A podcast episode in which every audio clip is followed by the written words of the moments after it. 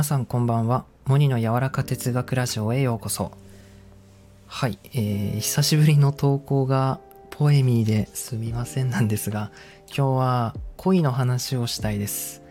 お付き合いをしている僕の恋人マロニー、うん、彼女とはここスタンド エフエム で知り合って、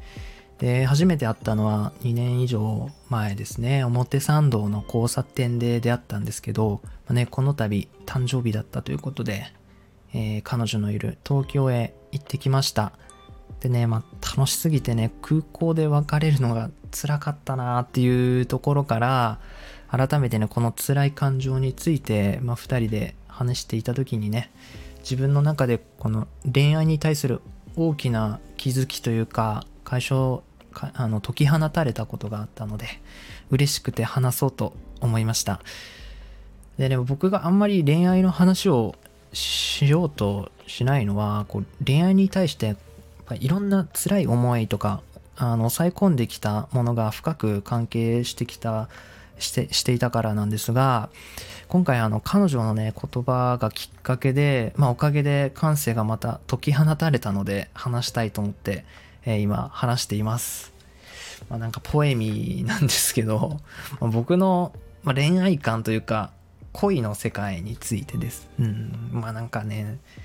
かこうはーってこうため息が出て、あアンニュイっていうんですかね。センチメンタルでね、切なくて、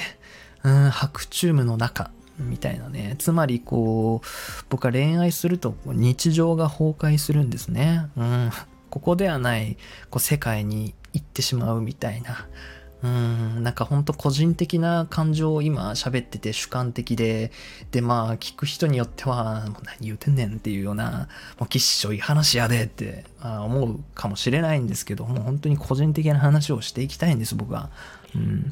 やっぱこう好きな人と一緒にいる時がまさに天国の中なんですよ。うん、二人の国と書いて天国。二人でね作り出すやっぱこの世界観っていうんですかね、なんかその中に僕はねずっといていたいんですね。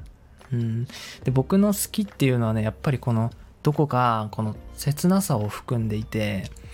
で儚くてね永遠を願うような気持ちになるんですね。うん、そのね世界にずっといられることを願うっていうか、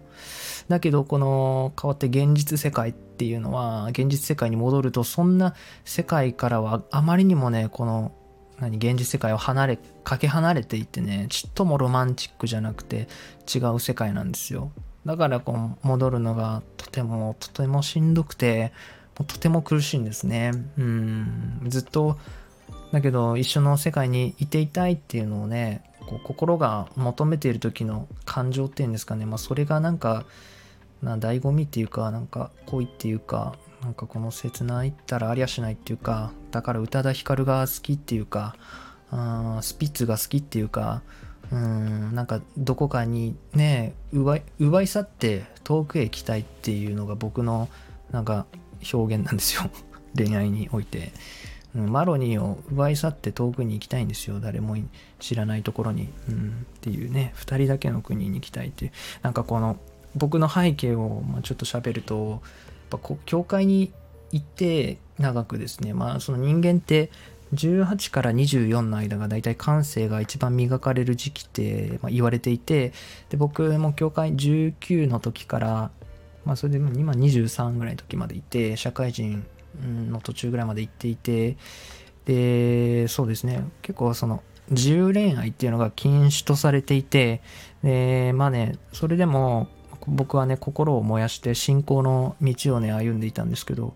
うーんまあただね、まあ、今もその一部と言えるっていうか、自分のオリジナルで繰り出していくっていう感じなんですけど、その感じたことを実践するっていう意味ではね、うん、その組織にいることをやめたっていうことなんですよ。うん、でやっぱこう教会の価値観として、まあ、決められた人と一緒になること、うん、っていうのがまあなんか進む方向というか価値なんですよね、伝えるその。だけどその価値っていうのは頭ではわかるけど、心はね僕違う世界をやっぱ向いていて、で率直にね、まあ、さっきも言ったけど好きな人とどこか遠くへ行きたいってね、まあ、そう願っていたそう思っていたんですよ。ううん、だけどやっぱこう恋は個人的な感覚の世界の中というか、こう二人で作り出す非現実な美の中にいることだってやっぱ思うし、だけどこうやっぱそう思っていいんだねっていうのがなんか今回すごいとても大きななんか解消を解けたところだったんですよ。やっぱそう思っていいんだねってなんか ひゃくパーセント 思えたのがね、うんやっぱ僕こと恋愛になるとね最強に理性でね押し込んできたおかげで、やっぱどう思ってるのかうまくね言葉に で, できなくなっていたんですけど、こう心が求めている世界があるっていうか、その世界に入っていってもいいって思えたことが、